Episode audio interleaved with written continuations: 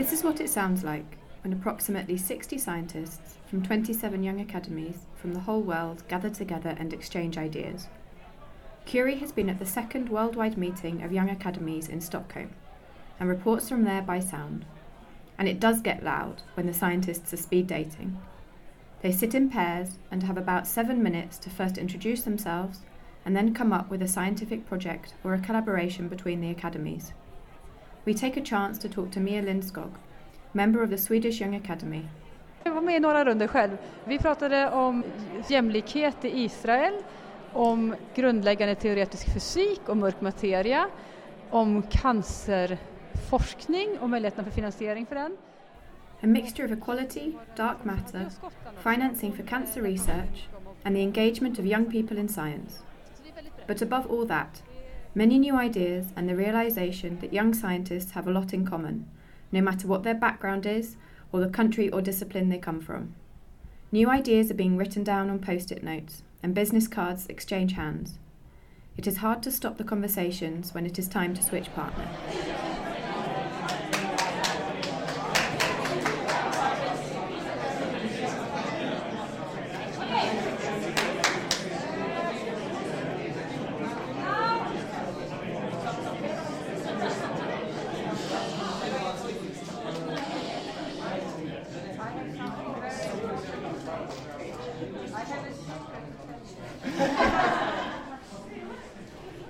There are 30 young academies in the world and about 10 organisations that are young academy like. Germany has the oldest young academy. They are 15 years old and are like the cool teenagers who many want to hang out with and look up to.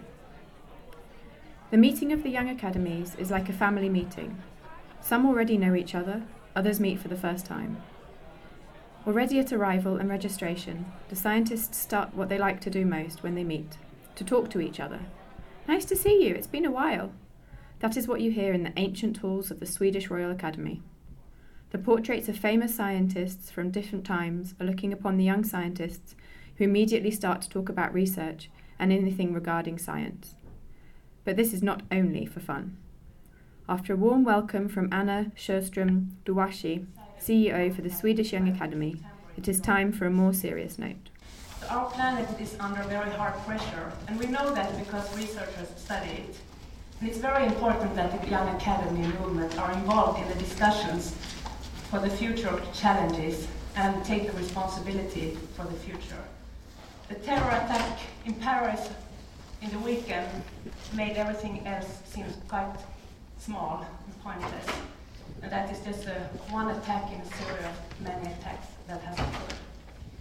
Uh, but even more important this meeting feels, in that we come together and we work together between nations and across the national borders.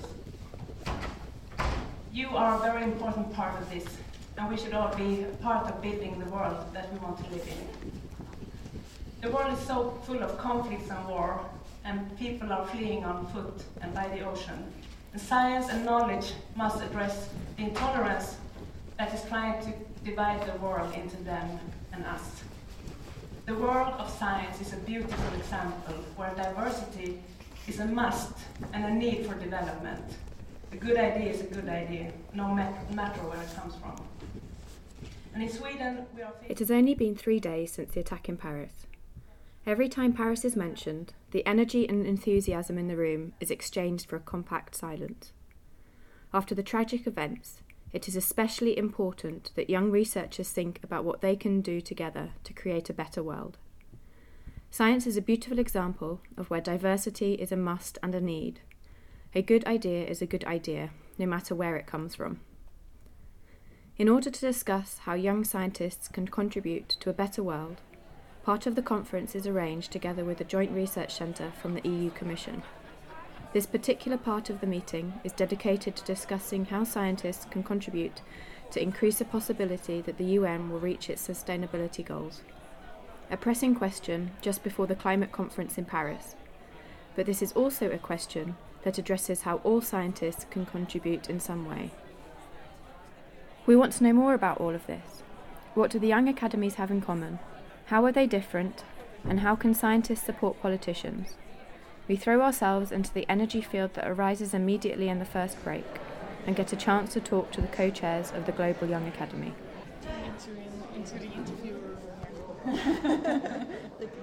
I'm Eva Alisic. I'm a co chair of the Global Young Academy, and I am Dutch, working in Australia and Switzerland. Well, the Global Young Academy is really passionate about supporting young academies around the world to get established and to well to be as effective as they can in what they want to achieve. And, and getting these young academies together is one of the most important things to share experiences, learn from each other, get to know each other, develop creative ideas. So that's why we're here. So, if you look at, at the different academies um, around the globe, what questions or what issues are similar and which are different? There are many similarities in the sense that many young academies really want to contribute to science education and want to reach out to young younger people, the children in schools, make sure that they get enthusiastic about scientific thinking, irrespective of which discipline uh, we're talking about. So science outreach is a shared interest for many.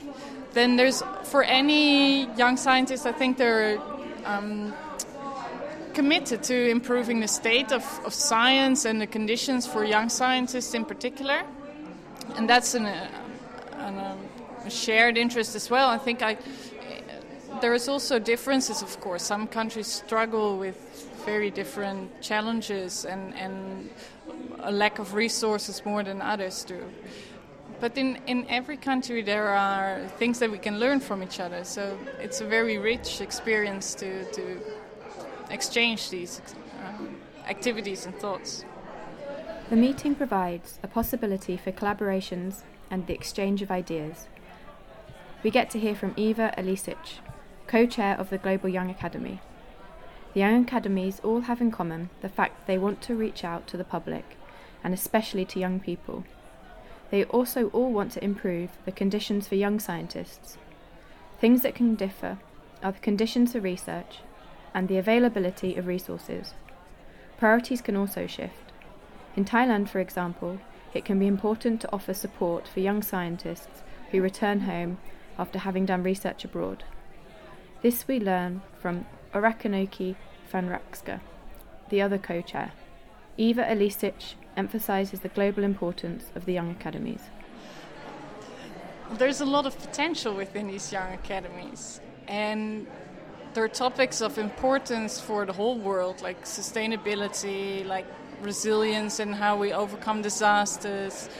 I mean, the recent attacks in Paris have have made it very clear again, you know, that, that we need to, to build our society in a co- cohesive and resilient ways. And I, I believe science has a real role to play there.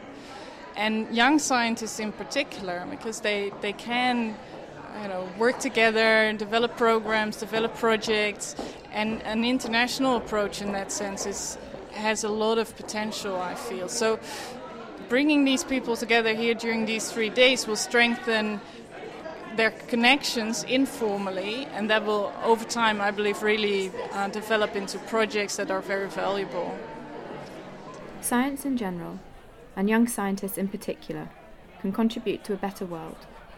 The meeting leads to new informal contacts, which can develop into collaborations. Young scientists can also contribute by making science accessible, and that in turn can lead to the formulation of policies that are based on scientific evidence. Africa is a continent with many young academies. We talked to Mariama Yonathan from Ethiopia. Mariamawit Yonathan did her PhD in Sweden and coming to the meeting in Stockholm feels a little like coming home. Nowadays, she is doing research in her home country, Ethiopia. She is a pharmacist and does research on bioactive substances, mostly from plants, but also from microorganisms. She tells us that her country is rich regarding biodiversity and knowledge within traditional medicine. Advanced equipment for the lab might not always be available, but there are resources to formulate a good hypothesis. We ask her what the most important question for the Young Academy in Ethiopia is. For our Young Academy now, the important uh, real burning issue is how can we go back to the society or how can we be a bridge between society and science because uh, apparently most of the scholars in our country are trained abroad so when they come back it feels as if they are a bit separated from the society. So we want to serve as a bridge between the society and the scientists and we want to promote science communication so and outreach to policymakers outreach to younger generation like high school starting from high school. So these are the burning issues right now in our young academy. And i think the same to some extent is true for the global academy as well especially the link between policymakers and scientists as we say uh, policy and decision making should be evidence based and this evidence should come from the scientists. An important question for the Ethiopian Young Academy is to connect research with the rest of society. That is especially important since many scientists get their training abroad. When they come home, they can stand a little on the outside. The Young Academy wants to be a bridge, a link, and support communication and cooperation with both the public and politicians. New policy should be based on evidence, and the evidence should come from research and that is completely in line with the next point of the schedule. Science and research is needed to explain what the world looks like and how it can look in the future. Keynote lecturers are Hans Rosling and Johan Rockström. Both of them contribute with their perspectives. They inspire many participants of the meeting. For example, Noble Banadda from Uganda. He notices the melting of the ice in the north. Uganda currently has a problem with floods. I think the two presenters were very good. Uh, they present scientific evidence to explain some of the phenomena that we see or experience in our home countries and even the other parts of the world we see. I think the, the Swedish um, researchers, uh, professors for the two we've listened to, they were very good keynote addresses and they give a global a global perspective, uh, not only Sweden, but a global perspective of really what's happening in the world. And I find that relevant and makes my coming here worthwhile. Uh, so that uh, we get scientific explanation for everything we see, like the floods we've been talking about in Kampala, the causes of it, and what is actually more interesting and important is the links, the linkages between what is happening in Iceland, for example, in Greenland, in Sweden, and affecting people in Uganda, or in Kampala, and what's happening in Kampala and affecting people in Sweden. The, inter- the interconnectedness is, is very important in the world. And I think also it shows that research is just one global interest that solves human challenges. Uh, the other thing that has been very interesting is, uh, which uh, the professor yesterday explained so well, is the the removal of the two worlds, the developed world and the developing world. And that is true, really. Because when you see the type of life I live, uh, the type of life you live in Sweden, it's more or less the same, but in different parts of the world. So, uh, generally, also, we see uh, improvement in living standards uh, across the world, but of course not in exchange. And that's the debate we are having. How should we do that in a sustainable way so that the earth remains uh, supporting development and our existence, not only for us here, but even for future generations? That's the debate now. The fact that science can provide a link between how what happens in one part of the world is connected to what happens in another part of the world is very valuable. That also shows that research is a global interest. Noble Banadda agrees with Hans Rosling, who says that the world cannot be divided into two developing and non developing countries. It might have been like that before, but nowadays, life in Uganda is not that much different from the life in Sweden. The standard of living has become the same in many places, but the question is how we can live at this standard in a sustainable way. Noble Banadda says that the challenge is not to formulate new policies, there are already more than enough. The challenges we have are not mainly in policy. The challenges we have is in policing the policy, as in enforcement of the rules and, and regulations in an equal manner. irrespective of who you are. And that also, of course, goes into periodic elections, having democratic and open society. The people are accountable, the politicians. So th- th- that's where the challenge is, is sometimes. Policies should be followed in a democratic and fair way. Scientists have to contribute by providing the scientific evidence explaining why one particular policy is better than another. Other important questions include how waste can be turned into energy and how to use solar power. For example, the strong sun in Sahara. How can the sun give electricity to more households in Africa? We need a bio based economy, Noble Banadda says.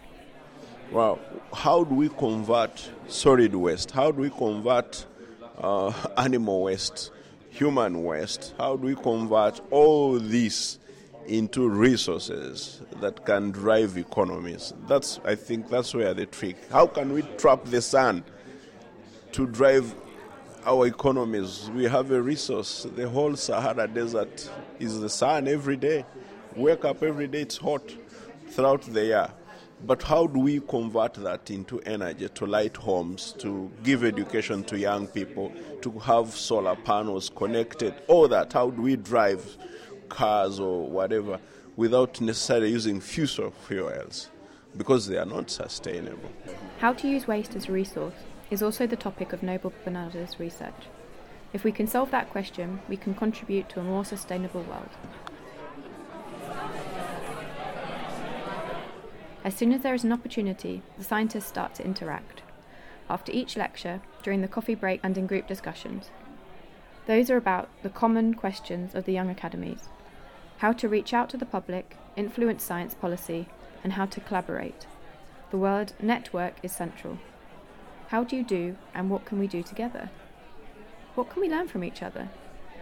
We hardly get the chance to get a glass of water during the break before the Young Academy of Indonesia wants to tell us more about them.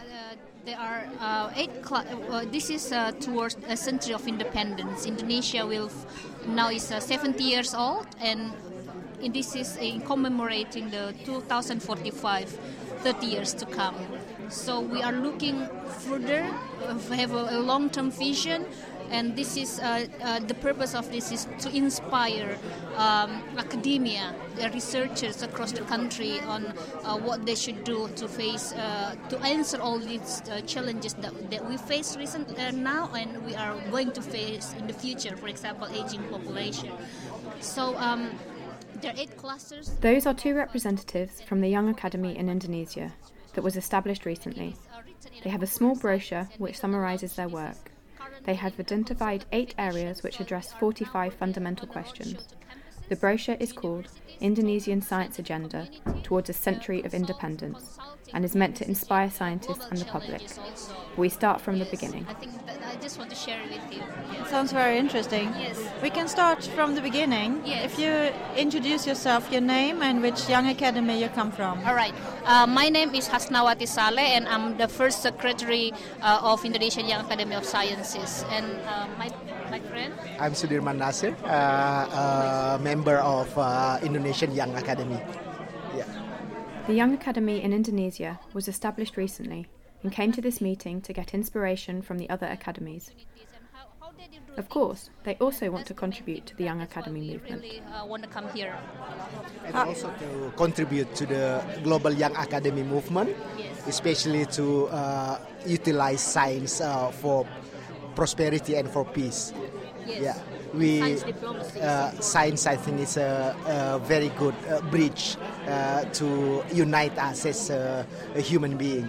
Uh, and can transcend national uh, race or uh, ethnic uh, uh, boundaries. I think we need to strengthen an international collaboration to to to, to answer uh, these grand challenges. We cannot move on just just us as a nation, but us as a human race to face these challenges. That's why it is important to know who are in this field and how do we get together to as a united scientists to face all these challenges. Science is universal. It's a universal language it doesn't know any boundaries of religion or race or anything. It's science is science. It's science for humanity. So that's all. That, that's the bottom line. That, that's why we are so excited to be here as part of this uh, beautiful community. So I call it. Science is universal, and does not know any borders. The Young Academy of Indonesia, just like everybody else at the meeting, advocates evidence based policies for both Indonesia and the whole world. We are all in the same boat, and we, as young researchers, can play a strategic role to link people together, Hasnawati Saleh says. The Young Academy in Pakistan was one of the first to be founded, actually the first in Asia and the third in the world. We talked to Aftab Ahmad, who points out that in Pakistan the gap between scientists and politicians is too big and scientists have an important role in diminishing the gap. Well, it's very important, especially in the developing world, that there is a huge gap between the scientists and the politicians. They are not very close, they are not on the same page. It's very important that they should listen. Uh, I was also invited to one of the uh, conference in Copenhagen that was on uh, the, the links between the scientists and politicians, and I was one of the speakers in that who talked about the linkage between the scientists and the politicians, and it's, it's very important.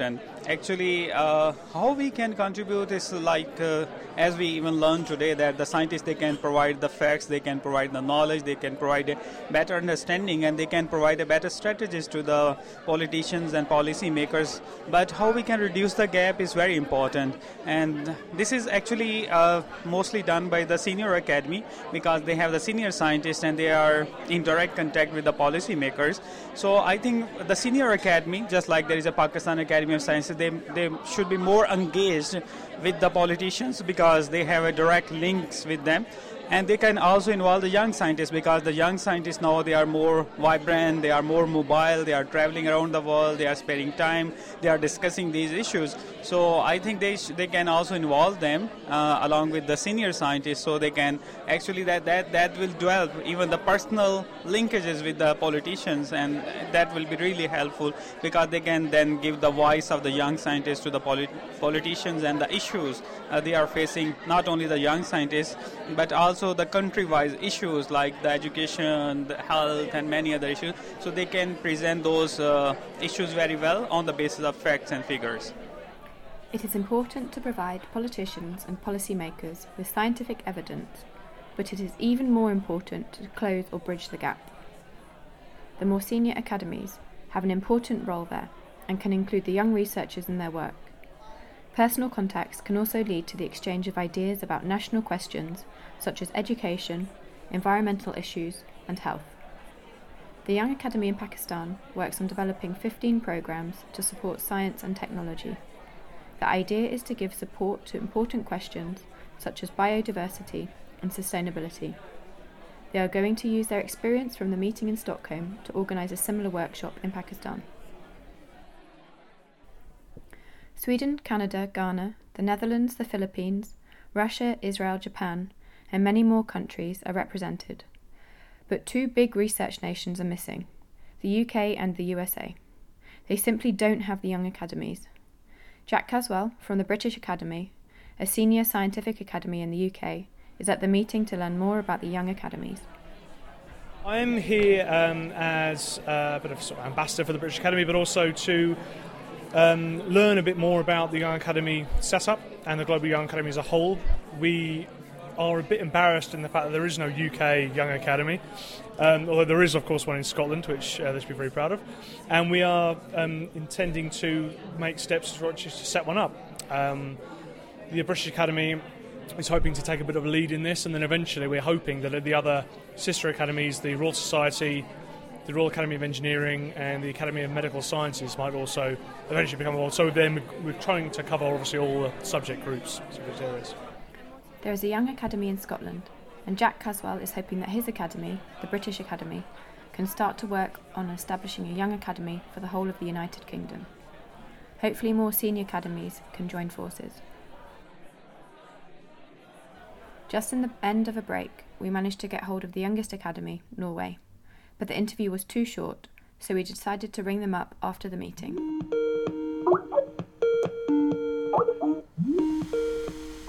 what I really take back from all these meetings, including the one in, in Stockholm last week, was that it's really a good atmosphere at these meetings. It's so enthusiastic and positive, and you kind of get energized by going to them. And I don't think you could say that about all conferences. So that's, I think, one of the great achievements of this movement. Herdis Hølleland tells us about all the inspiration they got from meeting the other young academies.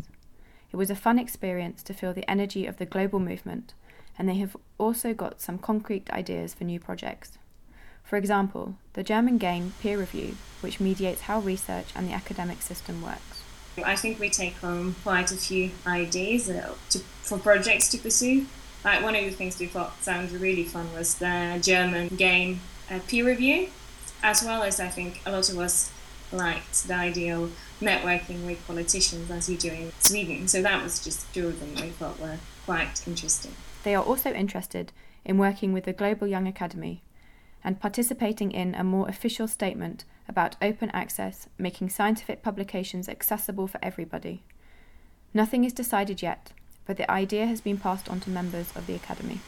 As far as I understood, it's a working group which joins young academies or representatives from young academies in Europe together, and then they want to write a sort of policy statement to send off to the European um, Council. It's an important issue today. The fact that so much research in Norway is funded by public money, you need to have ways of making sure that it reaches the public. So open access is one way, but that's part of it. But I also think that there's a greater responsibility to disseminate your research in a more easily accessible way than through journals. I guess it's one step, but not the only step that needs to be taken. But even initiatives to make research more accessible for a wider audience are up on the schedule. The Young Academy in Norway already has a blog, and they are planning different activities such as a science cafe. Something a little special with the Norwegian Young Academy is that the members should really be young no more than 38 years old. Young should mean that you meet a young person just as you expect when you hear the word young. In Norway, you have a very high average age for when you complete the, your PhD. If we were to say, like they do in Sweden, that you can have, be a member up to 10 years after your PhD, you could be nearly 50 by the time you join, and uh, yeah, then you are far beyond the middle age according to the national statistics. The average age when reaching the doctoral dissertation can be quite high, and therefore the whole spectrum of young researchers, from almost finished PhD to professor, can be represented in the Young Academy. That enriches and reminds the different groups of what is important to shape the academic career system. We've got this age criteria, and we also have a very diverse group of members. So some of them are in their early career path, some are about to complete their PhDs, some are postdocs, and then you've got associate professors, and you've got professors, and a lot of uh, researchers who work with research institutes. So it's a very diverse group. So you find people in all uh, you know phases of their career, basically. Ones who are further on in their career kind of get reminded about how it is to be in the early career stage, but at the same time, if we were only very early career stage uh, scientists in it, it would be perhaps more difficult to talk about career tracks because then you would end up looking like a union wanting to push on your own courses. So I think this mix also provides a situation where more established researchers can also talk about what it's like to be the leaders at university. So you have a such a wide diversity of opinions and experiences to draw from. It's been three intense days it feels more than fair that the young academies are described as a movement and as a voice for young scientists throughout the world. The amount of energy, passion, and enthusiasm is hard to describe in words. The sound from the speed dating said it all. Scientists from the whole world want to contribute to research in the world and, above all, for the world.